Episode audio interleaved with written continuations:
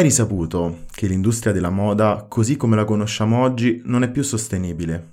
Questo settore, infatti, è responsabile del 10% delle emissioni mondiali di CO2 e secondo le previsioni queste sono destinate ad aumentare del 60% nei prossimi 12 anni. Per contrastare questo problema, infatti, l'Unione Europea ha deciso di rendere obbligatoria la raccolta differenziata dei rifiuti tessili entro il 2025.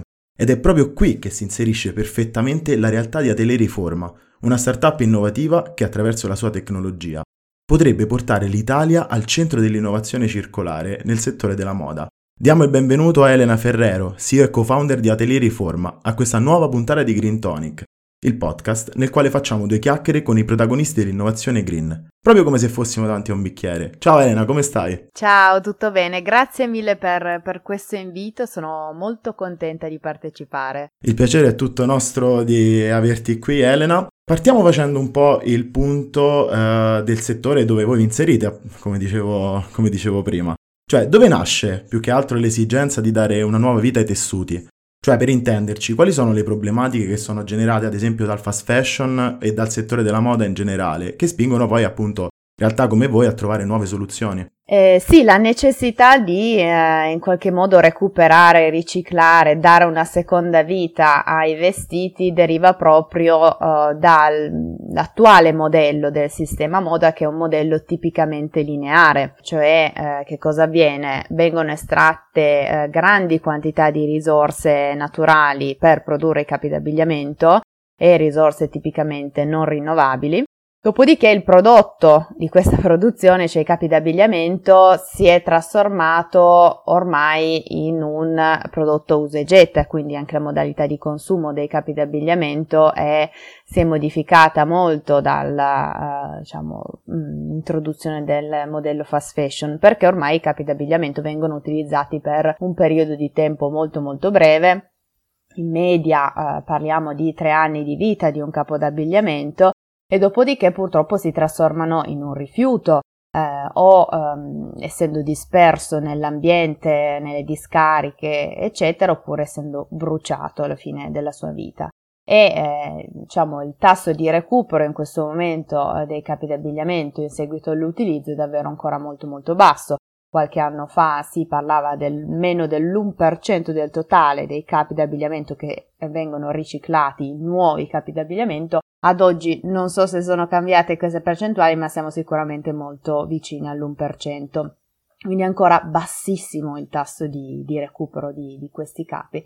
E quindi è proprio questa la ragione dell'enorme impatto ambientale di questo settore, perché è un sistema eh, basato sull'iperproduzione, quindi vengono prodotti molti più capi di quelli di cui in realtà la popolazione mondiale avrebbe bisogno e ehm, questa iperproduzione tra l'altro induce il consumatore stesso ad acquistare sempre di più perché il modello fast fashion si basa proprio su questo, cioè sul produrre e rilasciare sempre nuovi stili, sempre nuove mode in modo tale che il consumatore si senta quasi spinto in dovere di continuare ad acquistare per stare al passo con, con gli stili. Però per avere questo modello così di produzione così veloce eh, si eh, rinuncia a tutta una serie di cose, tra cui la qualità eh, del prodotto, del materiale che lo compongono e anche la eh, tutela dei, dei, diritti dei lavoratori, quindi eh, le garanzie su, su, come è stato prodotto questo, questo capo e tutto questo va ad aggravare enormemente il, il problema eh, non solo ambientale ma anche sociale del, del, sistema moda. Quindi diciamo che la necessità di eh, provare in qualche modo a um, smettere di erodere le risorse della terra e cercare di utilizzare il materiale che già esiste, quindi vestiti usati, come risorsa, ecco è un po' la risposta che si sta cercando di dare a questo enorme eh, impatto ambientale del sistema lineare attuale del, del modello de, de, dell'industria della moda, ecco. Ecco, quindi diciamo è un pochino anche quasi un eh, problema, permettimi di dire, culturale, nel senso che stiamo iniziando appunto a eh, utilizzare i, gli indumenti proprio usa, in maniera usa e getta. Addirittura ho letto un articolo in cui si diceva di questo nuovo trend di neanche comprare l'oggetto e usarlo, cioè il vestito ed usarlo, ma andare in un negozio, farsi la foto e basta, cioè proprio una, una cosa sempre più, più, eccessiva. Una deriva. più al limite, esatto. E, ehm, e proprio poi, quindi, sulla base di tutti questi problemi che riguardano il settore, mi, volevo, mi piaceva capire, Elena, come voi poi vi siete inseriti, cioè qual è stata l'idea iniziale di Atelier Riforma che però è ben diversa da quello che è oggi Atelier Riforma. Quindi ci piaceva che tu ci raccontassi quali sono state le difficoltà che avete riscontrato all'inizio, magari anche nell'upcycling dei capi, magari anche se ci chiarisci poi effettivamente cosa sia l'upcycling, qual è la differenza fra upcycling, riuso e riciclo. Sì, eh, noi fin dall'inizio insomma, eh, del nostro progetto ci siamo posti come, come, missione quella di modificare questo attuale modello lineare trasformandolo in qualcosa di più circolare.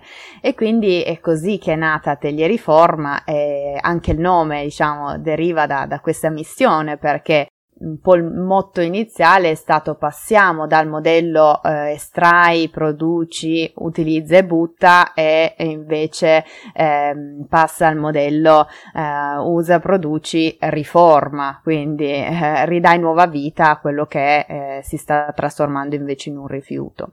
E eh, la prima risposta che abbiamo cercato di, di dare a questo obiettivo è stata quella dell'upcycling, che in sostanza è un processo basato sulla creatività sartoriale, quindi è un processo artigianale di trasformazione di un indumento usato eh, in ehm, un prodotto che possa essere nuovamente interessante, nuovamente utilizzabile da un consumatore aumentando addirittura il valore di partenza, quindi proprio grazie a questa creatività artigianale si può uh, avere un prodotto finale che abbia un valore superiore a quello uh, da cui siamo, siamo partiti.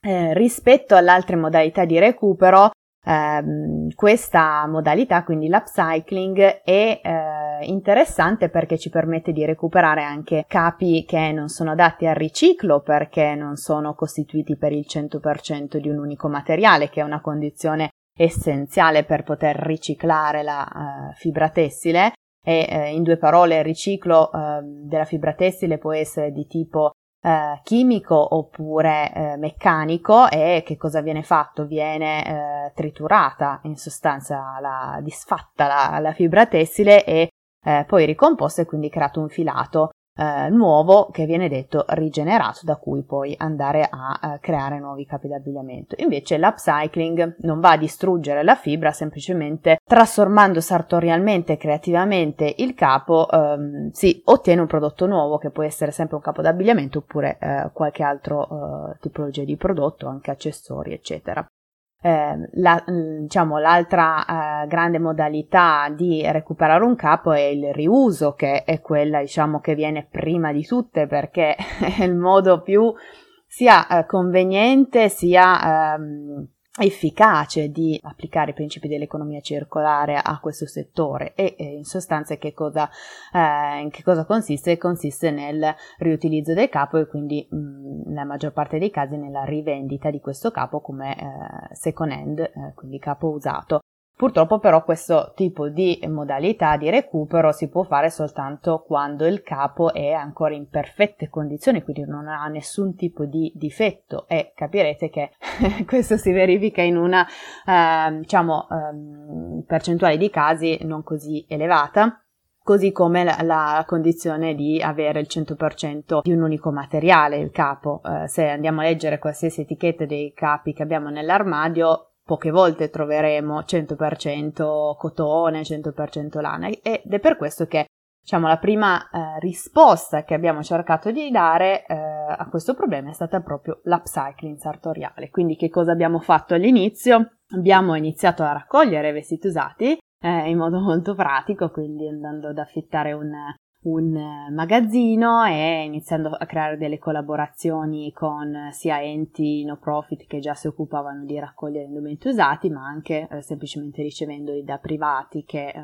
volevano disfarsene perché non utilizzavano più alcuni capi Dopodiché abbiamo creato una rete che si è ingrandita sempre di più di eh, sarti, designer, varie professionalità sartoriali, ma anche sartorie sociali, quindi prodotti, eh, prodotti ehm, progetti eh, più volti alla, all'inclusione di soggetti eh, in condizioni di svantaggio economico-sociale che possono essere migranti, possono essere ex detenute, donne vittime di violenza, ci sono tantissimi progetti in Italia, fortunatamente, di, di sartorie sociali e appunto eh, creando questa rete abbiamo iniziato a dare vita a questi, questi capi e eh, per poterli eh, far confluire verso nuovi utilizzi eh, abbiamo creato questo e-commerce che è stato all'epoca, quindi 2020, L'anno della nostra fondazione è stato il primo e-commerce in Italia dedicato proprio ai capi upcycled, quindi riformati come li abbiamo sempre chiamati noi.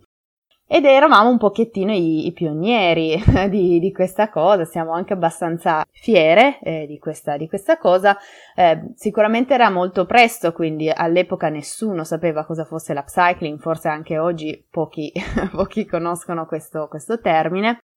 Però, eh, ecco che cosa è successo? Facendo questo, questo lavoro e quindi eh, questo primo modello di business di Atelier Riforma ci siamo resi conto di quanto fosse complesso, di quante cose volessimo fare, quindi occuparci dalla raccolta allo stoccaggio, allo smistamento, alla distribuzione e trasformazione dei capi fino alla rivendita al consumatore finale non è forse la strategia più adeguata perché se si vogliono fare troppe cose alla fine non si, non si riesce a farne neanche una bene.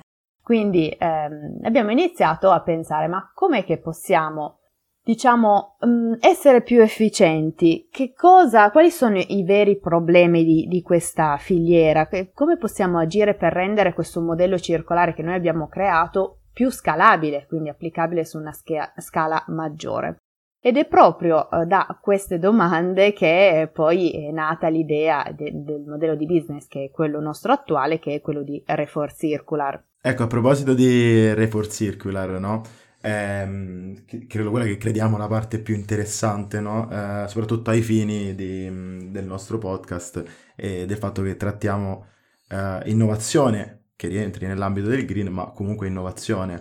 E infatti eh, eravamo curiosissimi di chiederti eh, di raccontarcela, eh, Refor Circular, e spiegandoci anche in che modo viene sfruttata proprio l'intelligenza artificiale in questo caso. Sì, allora, eh, che cos'è Refor Circular? È una tecnologia innovativa eh, ed è talmente innovativa che una bella notizia è che abbiamo appena depositato il brevetto definitivo di questa tecnologia, dopo lungo studiare, lungo progettare, è una tecnologia volta a facilitare l'indirizzamento di ciascun tipo di indumento usato verso destinazioni circolari, in particolare verso la destinazione circolare più idonea a ciascun capo.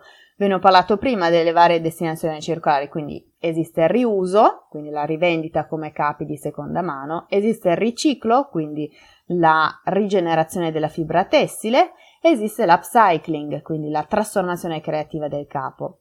Queste eh, tre modalità di recupero hanno bisogno di tipologie specifiche di capi con caratteristiche specifiche e un pochino ve l'ho accennata anche prima, quindi il riuso ha bisogno di capi in ottimo stato, di te- tipologie specifiche, il riciclo ha bisogno di eh, capi al 100% di un unico materiale e divisi per colore, l'upcycling ha bisogno di capi che siano di buona qualità ma possono presentare anche dei difetti, eh, eccetera. Quindi ehm, come indirizzare i capi verso ognuna di queste eh, destinazioni circolari? Beh, eh, noi abbiamo eh, cercato di sfruttare l'intelligenza artificiale, sia una forma di automazione eh, per eh, fare in modo che questa tecnologia, questo macchinario, perché poi alla fine questo sarà Refor Circular, possa eh, riconoscere tutte queste caratteristiche dei capi in automatico e aiutare a trasferire queste informazioni lungo tutta la filiera. Quindi che, come funziona nella pratica? Refor Circular è una tecnologia che a partire dalla semplice immagine del capo d'abbigliamento e dell'etichetta del capo d'abbigliamento Può estrarre tutte le caratteristiche importanti al recupero, quindi il tipo di capo, il materiale, il colore, se è presente un brand di valore, se è da uomo da donna, se è invernale, estivo, eh, eccetera, eccetera, eccetera, Tutte queste informazioni vengono in automatico registrate eh, in un database e confluiscono in automatico su una piattaforma. È una piattaforma digitale, è un marketplace di tipo B2B.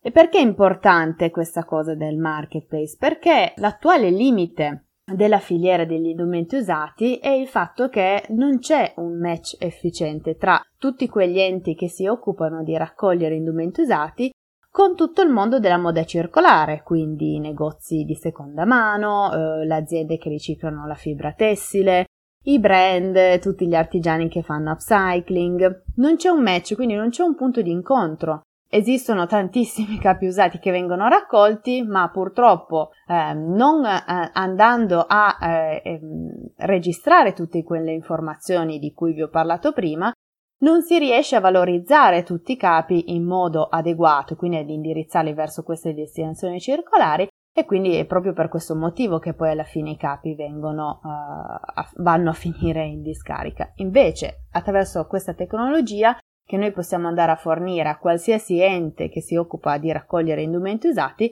ecco, tutti i capi che vengono raccolti possono essere catalogati in modo intelligente e eh, indirizzati verso, quindi rivenduti, a tutte queste realtà della moda circolare che invece sono alla ricerca di indumenti usati. Quindi si fa incontrare domanda e offerta B2B e lo sottolineo nuovamente, quindi si tratta di aziende, organizzazioni, professionisti e non privati, quindi questo è un po' il modello di Refor Circular. Quindi in estrema sintesi, per dirlo in due parole, si tratta di una tecnologia di smistamento rifiuti collegata ad una piattaforma per eh, la compravendita di questi rifiuti, compravendita efficiente. Ecco, sicuramente Ale, dimmi anche tu, ma questo è proprio un esempio di innovazione al servizio dell'ambiente, no? Ciò che noi andiamo, diciamo, a cercare, a scovare per parlarne nel nostro podcast, perché è proprio un pochino la chiave, esatto, di Green Tonic, no? Parlare di come l'innovazione, la tecnologia a volte, ma non per forza, possa effettivamente dare un contributo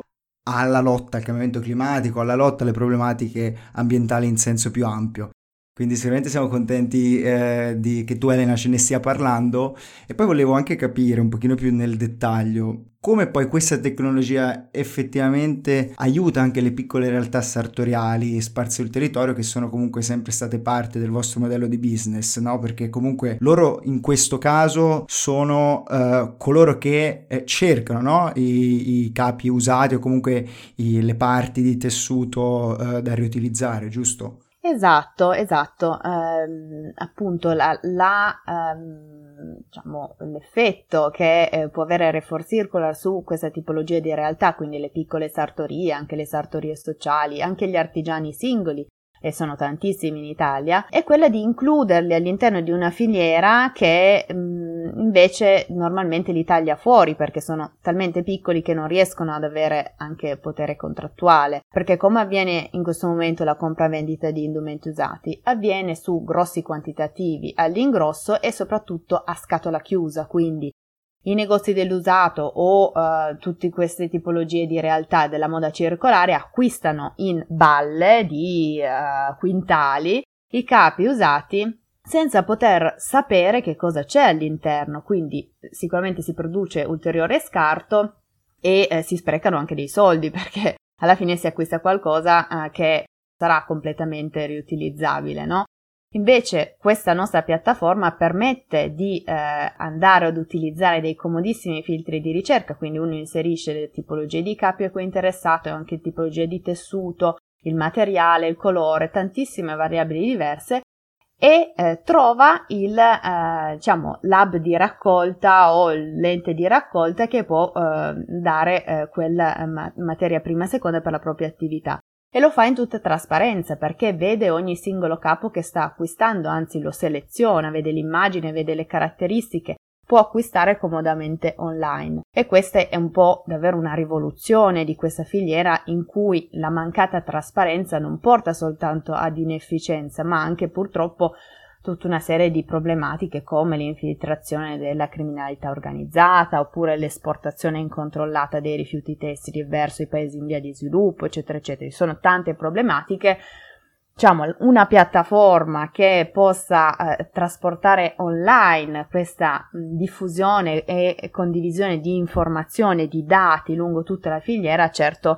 aiuta moltissimo la trasparenza e anche appunto ad includere dentro questa filiera anche realtà un pochino più piccoline, più artigianali che avrebbero difficoltà a, a ecco, approvvigionarsi di materia prima seconda per svolgere un'attività circolare e ci fa piacere anche il fatto che attraverso questo progetto andiamo anche ad, a valorizzare tutte queste competenze circolari che in particolare nel nostro paese sono molto presenti e sono da salvaguardare. Quindi diciamo un, uh, un piccolo software per una grande rivoluzione del settore praticamente.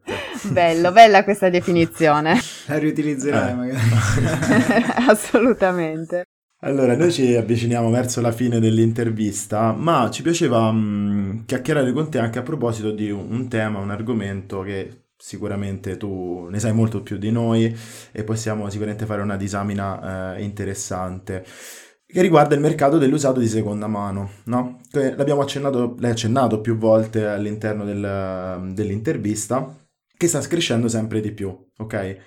Però questo, ragionavamo anche, che potrebbe alla lunga trasformarsi in un problema, cioè, o almeno ti chiediamo, potrebbe trasformarsi in un problema? Cioè, secondo te, potrebbe diventare un altro catalizzatore di acquisti che vadano a seguire la classica logica del consumismo? Ovviamente faccio riferimento ai Wallapop, eh, ai Vinted, diciamo, della situazione. Eh, sì, è una riflessione ovviamente interessante che è doveroso fare. Allora, la premessa qual è? Che l'acquisto second hand è l'acquisto più sostenibile in assoluto perché io sto ehm, evitando che un eh, capo d'abbigliamento eh, vada ad ingombra- ingombrare una discarica, quindi si trasforma in un rifiuto, ma ne allungo la vita. Quindi mh, mm, non è mai una cosa negativa il fatto di acquistare second hand rispetto ad acquistare un capo nuovo. Ma ecco, continua a essere una cosa positiva se io lo faccio al posto di acquistare un capo nuovo. Se io lo faccio eh, semplicemente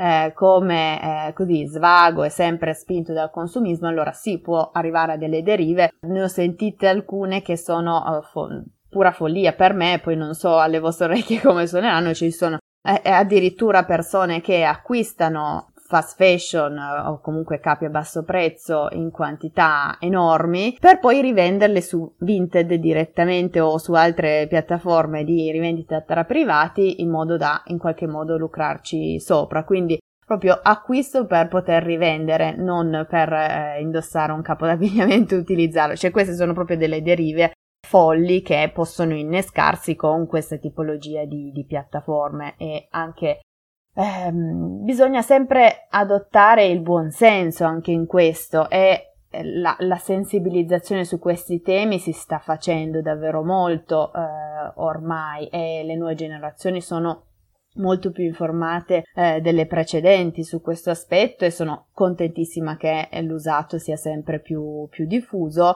però appunto sempre entrare nell'ottica del sto evitando di richiedere nuove risorse al pianeta, quindi sto evitando che venga prodotto un nuovo capo d'abbigliamento per il mio bisogno, ma vado a soddisfare questo bisogno con il materiale già esistente, quindi attraverso proprio l'economia circolare. Ecco, se è fatto in questo modo l'acquisto second hand è sicuramente quello più responsabile e sostenibile. Elena, noi ti ringraziamo tantissimo per essere venuta qua a fare due chiacchiere con noi nel nostro podcast, per averci un attimo chiarito anche tutto ciò che riguarda il settore della moda, economia circolare, upcycling, riuso, riciclo. Ecco, sicuramente può essere molto utile eh, per, per molte persone che sono interessate a questi aspetti. Quanto a chi ci ascolta, ci risentiamo al prossimo aperitivo di Green Tonic. Ciao Elena. Ciao Elena, grazie. Ciao a tutti, grazie mille e buon proseguimento. Green Tonic è un podcast di Greencam in collaborazione con Omnia Torino. Se vi è piaciuta la puntata, iscrivetevi al nostro podcast e lasciateci 5 stelle per aiutarci a crescere. Ringraziamo Luca Petroccia per le musiche e Net Zero Insights per l'accesso alla loro piattaforma. Queste puntate sono scritte da Viviana Santoni, Giampiero Porro, Duccio Travaglini e Alessandro Petroccia.